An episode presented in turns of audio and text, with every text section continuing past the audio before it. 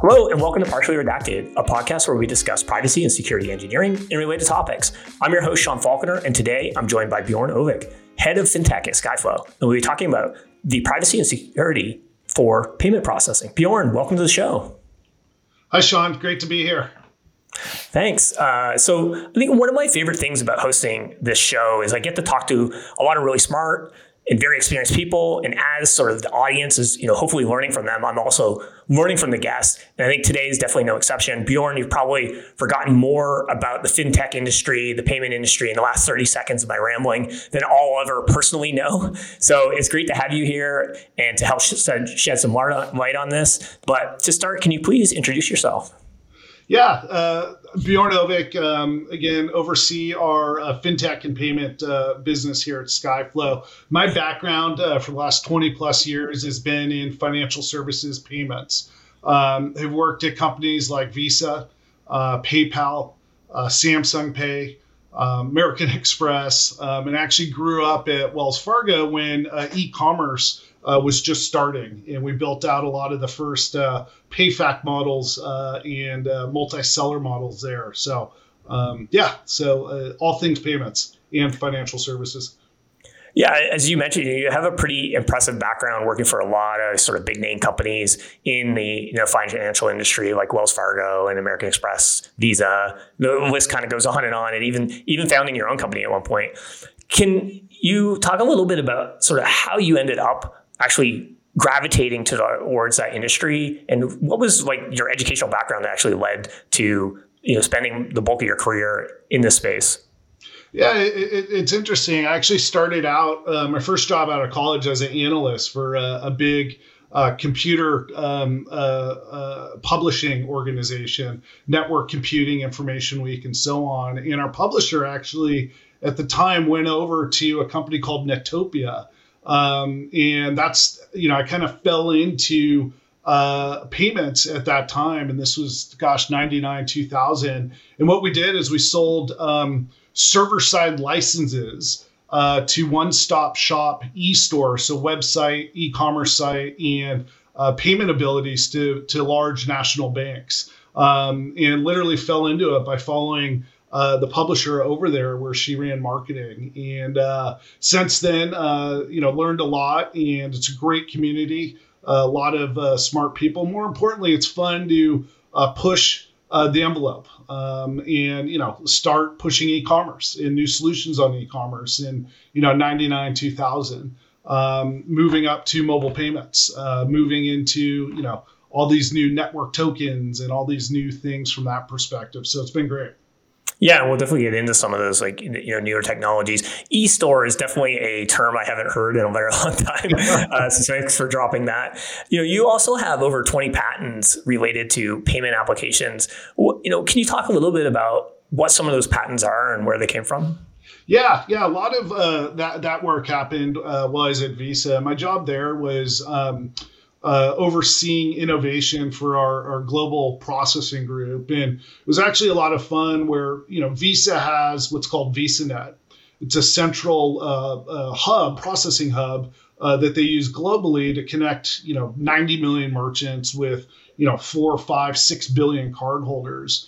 And uh, what I was asked is, what else can we do with this network? Um, you know, and it's it is old messaging. It's all runs on the ISO 8583 spec, which uh, uh, it, it was challenging to say, okay, using this spec that works really, really, really well for real-time authorizations, how can we add additional value out to the merchant ecosystem?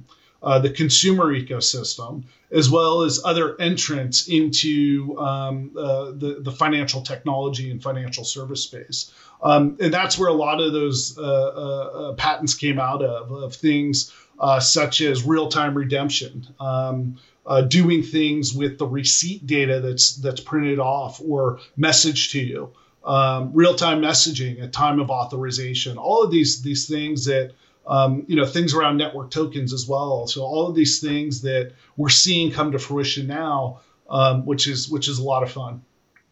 Yeah, it must be really rewarding to see this work that you know you did maybe uh, you know at least a few years ago now actually being turned into something that is actually being used, uh, has technology applied to it, and is serving you know a, a, variety of different purposes within the industry to make you know payments better, make them more secure, uh, you know what have you. Yeah, absolutely, absolutely. It was it was fun too because I was there and then I left to co-found a startup called Staffly, which was a two-sided marketplace uh, for staffing.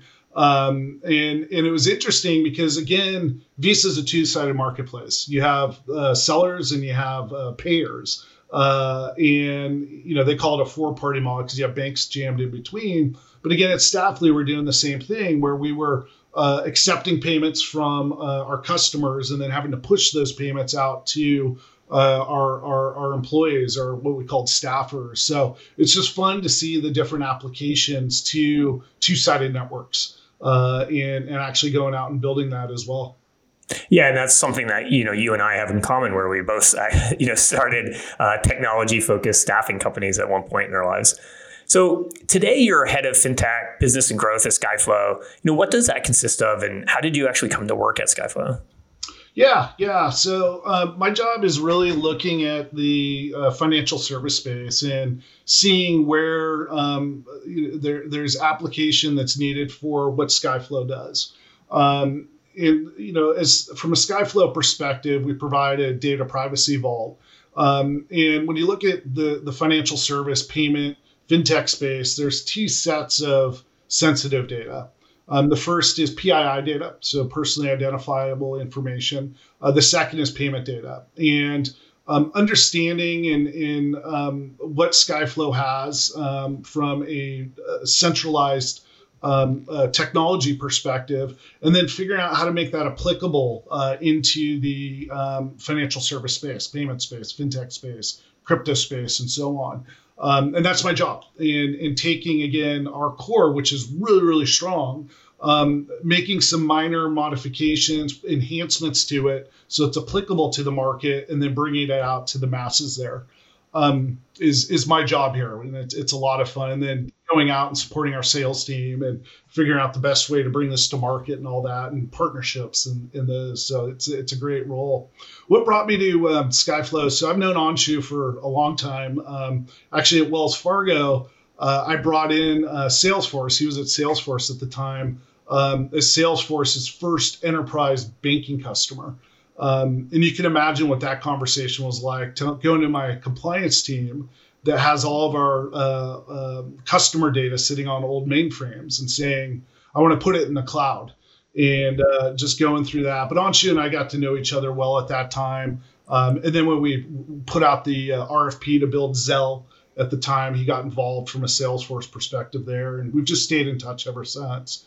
Um, and then when he told me about this, you know, when it was uh, still um, you know, it was more than a bullet point in his head, but it was it was starting to get some legs. Um, instantly saw the value. You know, I could have used this at Wells Fargo, Skyflow's solution. I could have used this at Visa, and I could have used this at Staffly.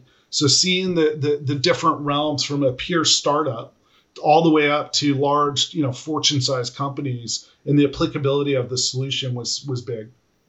Mm-hmm. Yeah, that's awesome. And you know, you touched on this a little bit earlier, and also you know, just talking about sort of the this idea of you know moving these existing banking systems that are running on these you know on-prem to to the cloud is probably uh, you know something that has been uh, an evolution in our industry for you know the past you know 10 20 years. And you've been working in in particular in like the payment space for a long time. Can you you know maybe talk a little bit about the the evolution in the space from you know where you started your career to where we are today from like a technology perspective? Yeah absolutely. So again I, I, shared about Netopia. We literally were you know shipping off cdcs at the time with with our our software on it to to load up on a server uh, inside the mainframe systems at um, citibank bank of america you know wells fargo and so on. So um, Wells Fargo then, um, when e-commerce, you know, was taking off, uh, we built out large multi-seller platforms again on mainframe systems. Um, so at the time, uh, eBay uh, had BillPoint, and it was a JV between Wells Fargo and and uh, eBay, which again was you know the the first iteration of what PayPal was. Um, then we supported PayPal on that same system and mainframe system, and then we added other capabilities on that system again, where you could have multiple merchants plugged in in one pipe into the uh, merchant processing ecosystem. Um, the, the, challenge there, though, was it was expensive to, to maintain um, and have these large data centers, you know, all these boxes and machines up and running. And, you know, the cost uh, to do that, you had to have great scale uh, to, to uh, keep those systems up and running at that, um, at the speed and the reliability they need. Um, fast forward to today. Um, and it takes all that away by being able to move things to the cloud um, and instantly scale your infrastructure both vertically and horizontally as needed depending on the demands uh, against those systems and those applications which is which is huge.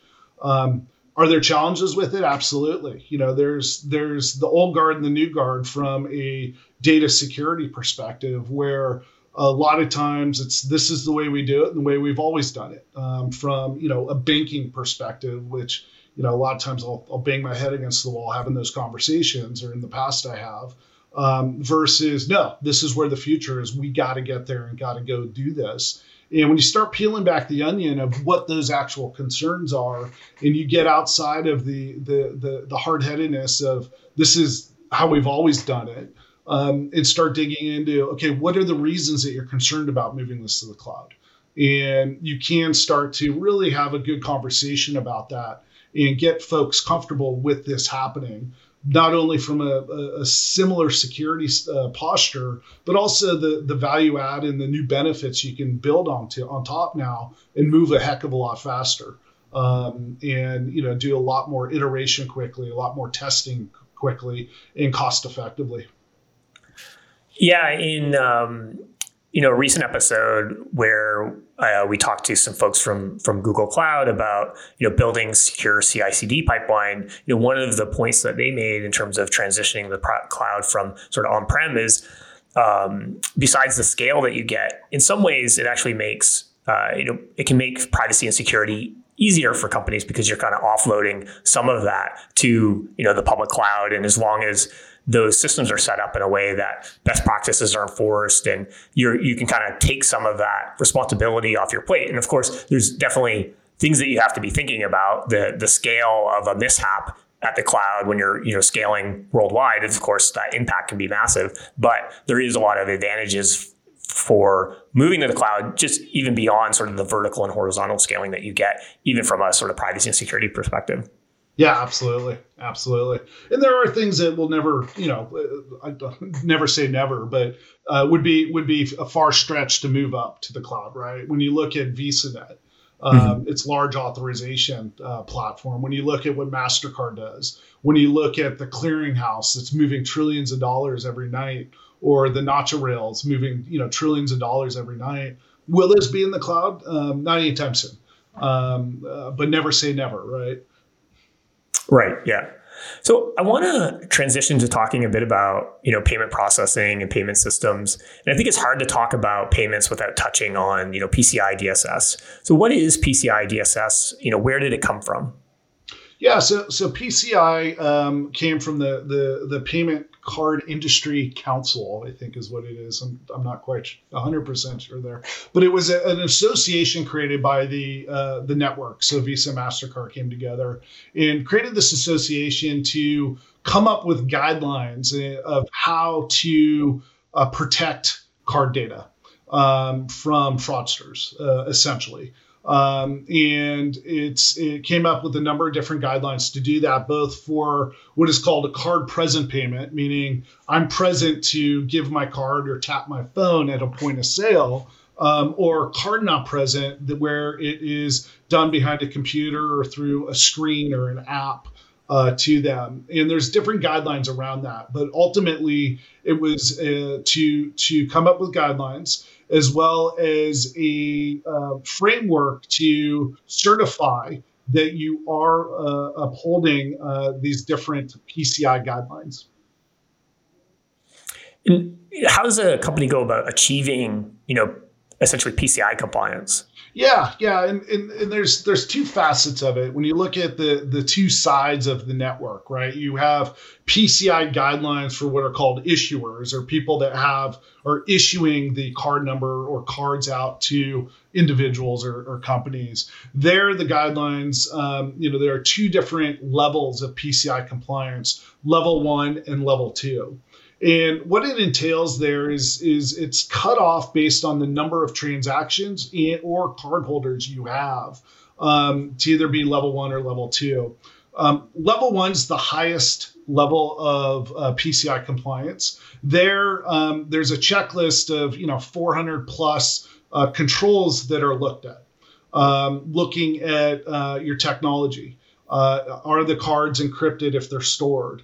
Are the cards encrypted in transit? Um, you know, all of those types of things, you know, key rotation, whatever it may be from that standpoint. It also encompasses um, policies uh, of the company as well. So, for example, I'm an issuer in my customer service team. I have a policy where they should not write down a 16 digit card number on a post it note. Uh, because again, that's not a secure way to do it. So uh, it's full encompassing, you know, the two spectrums of what that compliance looks for. Uh, level one is um, uh, you have to go in and obviously set up your own systems and run through that, um, and then bring in an auditor um, that will then come in and audit um, all 400 plus of those uh, checks uh, around that. And it's a quite extensive process, you know, from start to finish, you know, three, six, nine, 12 months, depending on your posture. Um, so that's level one for issuers. Level two is a self assessment. Um, again, the exposure is not as big because it's lower amount of cards um, and lower amount of transactions. So the exposure is not as big if, if there is, um, they don't need to have the audit come through if there's a, a breach or those things, but they still need to self attest that they are doing all of those things and uh, there are questionnaires that you can go through and and go through that self uh, uh, assessment or assessment yourself um, and come out of that with your level two compliance. Um, switching gears then to the merchant side, and the merchant side is actually where more uh, fraud has actually happened. Um, and this is where you know uh, bad guys, bad actors will uh, breach and get card data.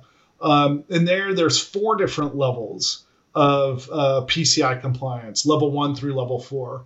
Level four is a small business, you know, selling, you know, a couple thousand dollars a, a week, if if not more, um, out of you know, uh, uh, think your local mom and pop shop, um, all the way up to level one, which are large retailers doing six million transactions or more.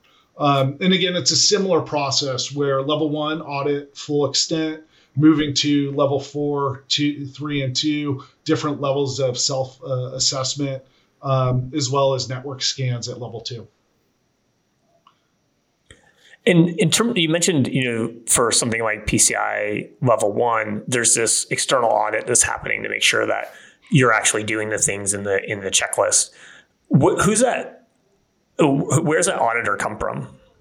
Yeah, there's. I mean, there's a there's an industry around uh, PCI auditors today, and there's some big big audit auditors out there that do this um, that are experts in that space. So, um, uh, card you know merchants or issuers or you know anywhere along the value chain will hire an auditor. Um, you know, and come in and you know the costs range from you know 20 50 100000 dollars to do to get that audit done again depending on what their infrastructure looks like and what they need to look at. Um, you know, and there are different ways to go about getting PCI compliance. You know, looking at the merchant side. Um, a small business today uh, is single threaded, meaning they work with one merchant processor. Um, that merchant processor will provide, as part of their service, um, a complete PCI compliant solution to them uh, from a technology standpoint. Um, they'll also provide policies to them of what they can and cannot do um, with uh, the card data from a, a policy perspective. Um, and then in those cases, the merchant will go in and do their self attestation uh, to say that they're doing all of these things and they've implemented the merchant processing solution the way that they told them to and they're done and fat and happy and, and you know move on to the next next fire that the small business uh, has to deal with um, moving up to level one um, again, um, there a lot of times they will work with multiple processors and or have different needs for that card data outside of just processing payments through one payment processor. A lot of times they will set up and build out their own PCI infrastructure that needs to be compliant. And that's really complicated and complex to do. Um, and again, the auditor will come in then and look at the 400 plus checks and go through it line by line, asking questions, observing, looking at code, uh, checking, you know, policies around key rotation as an example. Um, and it's it's an extensive process to do. Number one, number two, it's super expensive to build as well um, and maintain. Right, and so someone buys essentially technology that's already you know PCI compliant, there's still a, a responsibility on the purchaser the merchant in this case to do the the self assessment and, and show that they actually are following you know the the best practices and policies of PCI. Is that right? Yes, uh, that is correct. That is correct. Um, and you know, as example, we work with uh, merchants across the board, level one to level four, and we actually provide that capability as part of our service to them. But they'll come in, and depending on what level they are, they'll answer, you know, 15, 20, 40 questions uh, and go through that. And if they've implemented Skyflow, for example, or if they're using Stripe or you know authorized.net, it's the same process. They'll go come in and answer those questions with their service provider and, and get that uh, assessment and certification done. Mm-hmm. And if someone does the self assessment, they you know become compliant, but it turns out that they are indeed you know copying uh, you know 16 digit numbers down onto post-its or you know some other type of violation essentially what is the sort of consequence of a violation um, yeah, so it, it's across the board. When you look at some of the large breaches, what happens is um, the the acquiring bank or the bank that that owns that relationship with the networks um, will levy fines uh, to those merchants, um, ultimately being dictated or, or directed out of the network itself. So Visa or Mastercard, if there's a large uh, merchant breach, um, and they find that um, you know there were vulnerabilities or people weren't following PCI compliance, um, they will levy fines for that uh, to get it fixed, um, or if they're out of compliance, levy a fine until it's fixed. Um, so there are financial penalties. The other thing is when you look at those large breaches, there's the you know I call it the the Wall Street Journal, New York Times damage that happens as well. You know having that front page headline from a brand perspective uh, really hurts um, from a, a, branding, you know, trust of your customer standpoint as well. Um, so that's what happens if if you're not compliant. Um, you know, you will you could be fined, and ultimately they can you could be shut off from accepting payments. Hey there, Sean here. I hope you're enjoying this episode of Partially Redacted. If so, please subscribe so you can always check out the latest episode and help others find the show by leaving a rating and review. Final thing before I get you back to the interview. If you're interested in privacy and security, have a challenge or issue you want to discuss, or want to share your expertise, please join the partially redacted community at skyflow.com slash community. All right, now back to the show. And then in the situation, you know, you mentioned how complicated building out, you know, essentially PCI compliant infrastructure is. What, from a technical standpoint, would actually, if someone wanted to take that on, you know, how long does that take a, company to do and sort of what level of expertise do they need to actually you know sort of build out that infrastructure? Yeah yeah they're you know breaking it out into three components maybe four. Um, the first is you know capturing the data securely. Um, and this is for card not present payments just to be clear. So when a when a, a customer is entering their card data into your mobile app or your website or, or whatever it may be, um, you need to be able to capture that data securely um, and having the right you know uh, security metrics and certificates behind that data. So uh, when it is captured, it's sent directly in uh, in an encrypted fashion uh, coming in. The second piece then is where is that data landing? Um, and you know, building out an isolated uh, uh environment uh, just for PCI is a best practice. Um, having that data be there and live there, and it needs to be uh, encrypted um, as well. Uh, from that standpoint. The other thing, then, and the third component is you need to use that encrypted data then. And what does that mean? You need to send it off uh, to your processor to actually run an authorization and, and, and see if the card's good and not. So you have to build all of that connectivity out to the processors. Again, using the various uh, protocols that they have to to secure those pipes. The processors dictate. Um, and then the fourth piece is you need to also have access to that data. So, for example, um, when I'm on Amazon, you know, I have three or four different cards loaded on Amazon. I need to see those cards uh, through my portal on Amazon, my customer portal, and they need to be able to show those to me. And a lot of times they'll show the last four of that, but building out that whole reveal aspect as well, having secure pipes to do that. The other use case is customer service may need my card number.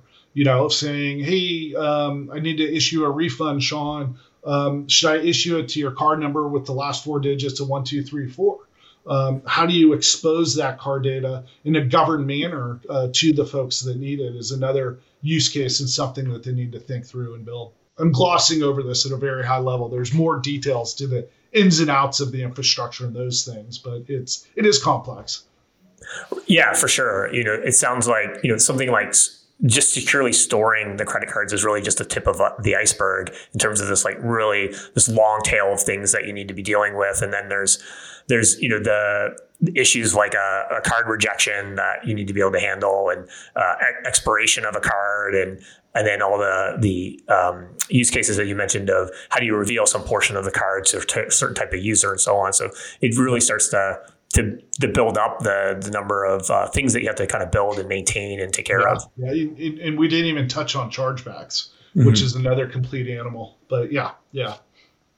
So obviously, it doesn't make sense for a lot of businesses that want to do payments to build out their own, you know, PCI compliant infrastructure. It's a lot to take on, especially if it's not, you know, the company's core competency. So how do companies that want to take payments typically go about, you know, essentially getting PCI compliance, but not having to build out all that infrastructure, but still are able to actually execute and charge credit cards?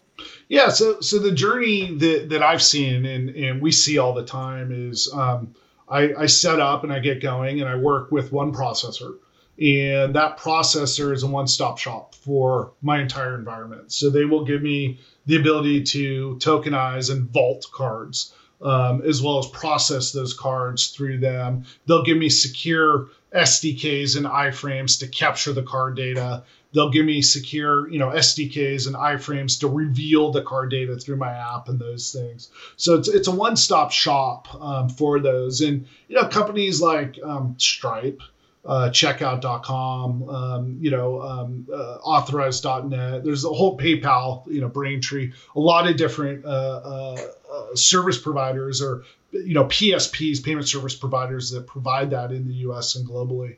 Um, so that's step one. What we see though from a pattern perspective is that's great, um, but um, merchants, um, payment acceptors, gateways, whoever it may be in the e-commerce ecosystem, mobile payment ecosystem, outgrow a one single-threaded processor and they outgrow them for a number of reasons. Um, you know, and it all comes down to driving more revenue um, uh, both top line as well as bottom line. Um, the first is I want to launch a new market. You know, I'm I'm selling today in the U.S. and I want to launch uh, Western Europe, for example. Um, I use Stripe today here in the U.S., but I want to use uh, the PSP Mollie in Europe. Um, now, what am I going to do? Uh, am I going to have two different checkout flows? Um, one with Mollie's and one with um, Stripes? No, this is where companies like Skyflow come in, and we will provide a centralized vault to them where you can route payments out to the various PSPs that you may have. So, global expansion, one, entering a new market. The other is um, uh, reliability. So, you know, if I'm processing millions and millions of dollars or transactions a day, um, and I'm reliant on one processor, what happens when those lights go off? Um, I'm out of business. So also having a failover uh, behind that uh, as well is important. Um, the third is um, you know uh, payment um, cost optimization. Um, you know different card types have different rates that are negotiated as you move up uh, from a, a, volume perspective with different providers. You will pay different rates, so you can um, uh, optimize where cards are being routed to from a, a, a cost perspective. Um, moving along that realm, you also can route based on approval rates. Um, you know, some processors have better approval rates for prepaid with uh, certain banks than others. Uh, you know, maybe debit cards, so you can optimize routing based on card type uh, as well. Um, and then the last is really uh, cost savings, um, being able to have a, a, a, a unique uh, vault yourself and being able to go as a merchant and negotiate amongst various processors to get better rates ultimately as well. Yeah, so you get sort of uh, that negotiating power by having that flexibility to essentially work yep. with multiple payment processors. Yeah. It, but it, it, for me, it really comes down to you know everyone talks about you know lock, you know, uh, credit card processor lock in. Um, credit card processing lock in is fantastic if you only need one processor. There's, you know, and, you should, you know, should work with that. It's when you outgrow that and you want to have that flexibility to drive more revenue. It's not a lock in. It's, it's uh, how do I expand my business? Uh, how do I optimize my business? And that's really where, um, you know, vaulting comes in to be able to do that. Mm-hmm. And is there ever, you know, if you have a business that's doing a lot of transactions, is there an advantage for them to go directly to say like like Visa and using Visa APIs versus using uh, you know a third party payment processor that essentially does the connection to the Visa or whoever card network that they need to uh, send yeah. a transaction through? Yeah, so it, it's interesting. Um, so Visa, we'll pick on Visa here, but mm-hmm. but networks have Visa and Mastercard have what's called a four party model um, which means that um, there are four parties involved. The only way that I can process a payment through Visa or MasterCard is I need to have a bank sponsor. So, in, in bank sponsors are the only members of Visa's network to do that. So, historically, bank processors also had their own processing platforms or went out and licensed those um, is is is where this started and where it happened. And then from there, banks have also uh, licensed their sponsorship. Um, so they will uh, sponsor um, Stripe. Stripe's not a bank. Um, Stripe has banks sitting behind them that have sponsored them to have access into Visa and MasterCard to, to process payments. Um, with that said, um, Visa and MasterCard both are starting to open up direct access directly to their network, which is fairly sticky, right? Since if I'm a bank and I'm the one taking all the risk, I also want to take uh, a part of that processing revenue as well and not have it just you know licensing out my sponsorship so it's uh, it's interesting to see that starting to happen in the ecosystem and you know the the networks opening up direct access to different players in the payment ecosystem there. But again, ultimately, the sponsor bank uh, is the one that you need to work with to uh, uh, be able to, to, to, process payments with them. Um, as far as going to your question around benefits, um, you know, if if I go directly into the network as a merchant acceptor, um, as, as a merchant itself, there are a whole bunch of things I have to build. Um, you know, reporting, um, reattempts, uh, chargeback management. You know, the list goes on and on and on. And there's where the processor gateways airdrop solutions in for you to do that. You don't have to build it. Yeah, it's such a, you know that's a big a big task to take on. So unless it really is going to make a difference to your business, and and there's and there's no sense. reason to do it. I mean, it, there are a lot of really good solutions out there to do it. And if I, you know, when I had a team of engineers at, at Staffly, it's like, do I want them to focus on building out, you know, all those processing capabilities, or do we just use you know a, a, payment processor and gateway that already have it and deploy my my resources to go out and build new capabilities and features um, for our, our customers um, instead of focusing on their infrastructure stack or payment stack. Exactly. So if I'm a business that's working, you know, with Skyflow or I'm working with one of these payment processors, and the payment processor is in charge of uh, you know collecting the card details, charging the cards. Essentially, what is the processor or Skyflow giving me in return so that I can actually perform sort of transactions against the cards without me seeing any of the details and sort of being exposed to the the PCI compliance scope? Yeah, yeah. So you know, I always steal the phrase shift left, and there are a couple meanings in that data privacy standpoint. But shift left in payments means that the further you can move and isolate your environment from actually seeing and touching card data, the better you are. And that's what um, happens from a vaulting perspective. So, step one is the SDK and iframe to capture it directly when it's entered, then landing in the vault, and then being able to send that uh, payment um, to wherever it needs to go and orchestrate that payment from a Skyflow perspective uh, between multiple uh, payment processors on behalf of our customers. Uh, and that's what we do, and we do very well. And, and more importantly, we give control to our customers to actually own those API integrations with their payment processor. So they're not relying on us. We're giving them the keys to the kingdom to, to drive their business and do what's needed instead of them, you know, ultimately relying on us. Where what we do is we focus on what we do really, really well, which is protecting uh, sensitive data and then um, uh, governing or giving uh, governance tools to orchestrate that data in a, in a highly controlled manner. Um, and that's our expertise in what we do, where they're going to have a better understanding of how to route that payment. Uh, they know their business than we ever will, and, and I won't pretend that we will uh, know their business. So we're giving them the keys to do that. Mm-hmm. Yeah, makes sense. And you know, there's been a lot of development, I think, in you know the space of uh, trying to make reduce fraud, improve you know privacy and security around the collection and use of, of credit card information. And you know, one of those things that you mentioned earlier, which is uh, network tokenization, and this is something that uh, is starting to become more and more uh, uh, you know prevalent in the the industry. How does network tokenization you know improve security, improve privacy? And I guess maybe a good place to start with that question is what is network tokenization? Yeah, absolutely. Um, so network tokenization was introduced. Um, a few years back when uh, Apple Pay launched. Um, and Apple Pay gives you the ability to tap your phone uh, at a point of sale and it passes over your, your payment credentials, your card number. Everyone thinks it's your card number to the point of sale, and then they process it like they normally would. What's happened though is, is in partnership between Visa and, and Apple is um, the, your card number doesn't actually sit in your phone. Um, what has happened and what was built was the ability to provide a token um, that uh, translates to your card number that actually sits in the phone. Um, and as that token then pro- travels throughout the um, hops to get to Visa, Visa says, oh, this is Sean's token. Let me exchange that for the actual card number, the PAN, and then send that off to the issuer. Um, and the reason that, that that came out and it's important is it, it reduces the scope of the actual card data and the vulnerabilities of all those hops getting to the network uh, to be stolen or compromised.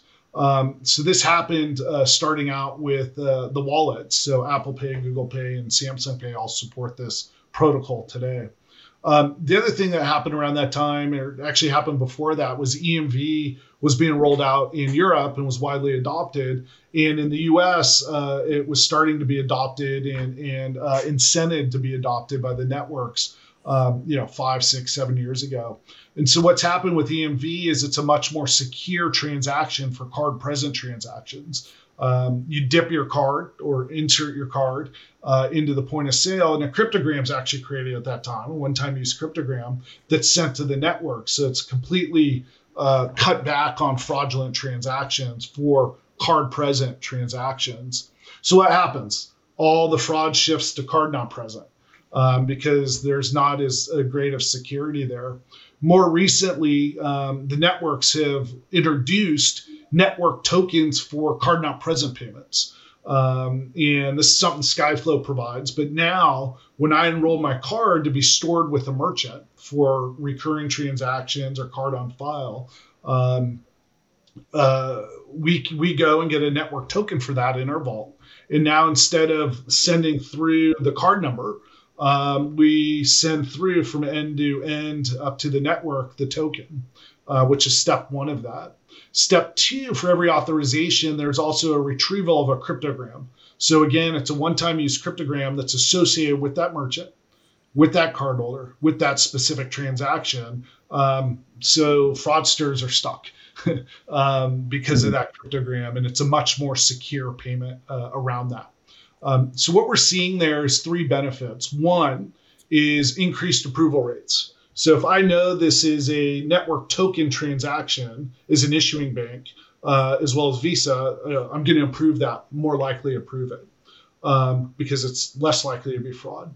Uh, step two, um, uh, so you have higher approval rates. Number two, you have lower fraud. Um, because it is a more secure transaction. And then number three, um, Visa's introduced interchange uh, uh, relief. So on average, it's 10 basis points less to process a network token transaction uh, versus not having a network token uh, for that auth, which will save a lot of money for merchants uh, as they go down this. So yeah, so it sounds like you know, besides the sort of business benefits of it from a security perspective with network tokenization, you're getting the benefit of essentially uh, you know swapping out the card number for something that's non-sensitive, essentially a random string in the form of a token. But with network tokenization, you're you're reducing the number of hops in the network where the actual card numbers ever shared. So it reduces the the essentially the attack surface, uh, potential attack surface. Is that right? Yep. Yeah. Yep, absolutely. And and you know, in the U.S. market, it's coming out. Uh, India introduced legislation, um, RBI legislation, where they're mandating uh, all cards to be removed from the ecosystem, and everyone has to use uh, card tokens or network tokens to do it there. So it's not just a U.S. or Western European phenomenon; it's it's happening globally, and governments are stepping in to mandate it. Yeah, and it sounds like with the also the addition of the cryptogram, then even you know someone somehow got a hold of the token and was able to call the APIs, they still can't really do anything with it because the they would need to be able to generate the one-time cryptogram associated with the actual transaction. Exactly. So another technology that is you know starting to um, also become more prevalent in the payment space is 3D Secure. So what is 3D Secure, and can you talk a little bit about you know what that does from a security and privacy perspective? Yeah, so um, 3D Secure 3DS uh, was introduced in uh, Western Europe. Um, most to start, and it's it's much more prevalent there than here in North America. Um, what it is is a time of card enrollment or time of purchase. Um, so it's one thing, you know, if I if I took your card, Sean, I could enroll that in stored on file and get a network token associated with it. How do I stop that from happening? So what they're doing is they 3DS is a protocol now to um, uh, validate that you, when you enter that card number into a merchant's website or an app, um, they're, they're, they're doing a number of checks behind the scenes um, to make sure that that actually is you, Sean, uh, entering that. Um, if they're not able to do that discreetly, um, they have a challenge process then where they will actually direct you to log into that account. So, you know, I, I have a Chase card, I have a Wells Fargo card. Um, if I use my Chase card, it will actually have me uh, log into my Chase online banking or Chase credit card uh, uh, uh account to authenticate myself and make sure it is me. Um, so what this is doing, 3DS, is it's literally stopping or preventing fraudsters from just enrolling, you know, stolen cards in there because it's another layer of authentication to do that. Yeah, it um, sounds like uh, it's it's almost like a, a like a 2FA but for payments. Yeah, exactly. And, and you know, 80, 85, 90% of the time it's done discreetly. So, you know, device fingerprinting, uh, patterns, IP address, you know, all all those things, you know, that that I you know I don't have the ins and outs of what they're doing, but um, they're doing a lot of these checks discreetly um, uh, before they'll do the the actual challenge itself if needed. Yeah, there's been amazing amount of sort of like technology and research and innovation that's gone in in the you know the payment world to prevent fraud from you know the AI that's used to detect a credit card transaction that looks you know different than a regular credit card transaction that I'm doing. Like yeah. I'm, I'm yeah. often amazed at you know the alerts I get where um, you know essentially somehow my card got out somewhere and, and I get an alert where, you know, transaction happened and they, they catch it, you know, a lot of the times it's, it's really, really amazing the amount of innovation that's going on. Absolutely. F- funny story about that. Um, when I was at Visa, we are testing out the ability to send alerts when your card was being used. Um, and I was part of the pilot program there. And and uh, my wife and I share a card. And at the time, she was at home with the kids. Um, and she every time she made a purchase, I would get a text message, and I, I, laughed. I said, either this can give me a heart attack or cause a divorce because it's like you just bought what at Nordstrom's, you know, in those things. So it was pretty funny, but the technology sure has uh, advanced there. Uh, which is which is great. One other thing with 3DS that's really important is if and when this uh, uh, card is validated or the user is validated, there's what's called a liability shift for that transaction. So if there is a fraudulent transaction, the liability for that transaction is actually on the issuer now and not the merchant, um, which is big. Because today, for all fraud or historically for fraudulent transactions, the merchant ate the entire cost of that when a chargeback comes through, uh, which is very painful for merchants to have happen. Yeah, for sure. So, you know, kind of turning our attention or, or thoughts to, you know, innovation in this space. Where do you see, you know, what are the, I guess, like big gaps or problems that the payment industry, uh, or, you know, payment processing industry needs to try to address? And where do you see payment technology going in the next, you know, five to 10 years? So from a, a, a payment standpoint, again, it's it's continuing to improve the the the the validity of the transaction and making sure that you know as as payments continue to evolve and and, and become faster uh, there are more touch points or in, entry points for payments. You know whether it's a, a connected device now or your car uh, those things is is continuing to ensure that um, the the fraud is is in bay uh, that the networks are opening up. Um, as far as where it's going again when you have a one centralized network connecting 90 million merchants to billions of unique IDs or cardholders, um, there are vast different use cases you can do with that network.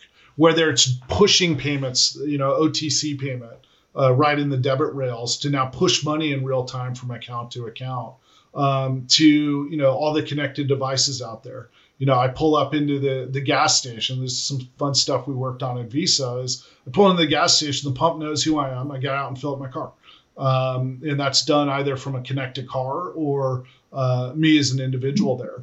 Um, or you know, I pull up into the drive-through. They know who I am, and, and my my car is now a connected device. Um, you know, at Samsung, we did some stuff with Samsung Pay with smart refrigerators. Um, it's like, hey, you're you're you know three fourths of the way out of milk. Um, let's put a new order in in milk, and you know the milk shows up and, and charges your Samsung Pay account overnight from your Samsung refrigerator. You know, building out this whole ecosystem of connected devices, but having the payment um, uh, happening behind the scenes, uh, and it's a seamless experience across the board um, from a friction standpoint or frictionless standpoint. So because there's a lot of you know innovation going on in the space, and also a lot for even someone who's you know handling credit cards to kind of get up to speed on you know what their responsibilities are. What would you suggest someone to that wants to kind of stay on top of these things? You know, where what resources should they seek out where they can uh, you know learn more and keep up to date on on the innovation going on? Call me. No, I'm just kidding. no, I, I, love talking about this stuff too. And, and, you know, we have a lot of really good engagements uh, uh, sharing this. Um, there are a lot of different resources out there, you know, from, from PYMNTS.com to see some of the latest and greatest trends. Um, there's some great conferences out there as well. Um, you know, there's a lot of uh, podcasts uh, around this. Uh, and it really depends on what angle you want to look at. Is it the regulatory side? Um, is it the technology side, the security side? Um, there, there, are a lot of different uh, uh, resources out there to to to stay up to speed. Great, you know Bjorn, thanks so much for for coming on the show. Uh, you know it's always a, a, pleasure to chat with you. And I said it at the top of the show, I get to learn so much from talking to guests like yourself. So thanks again, and I'm sure you know the listeners are going to learn a lot as well. Thanks, Sean. It's been fun.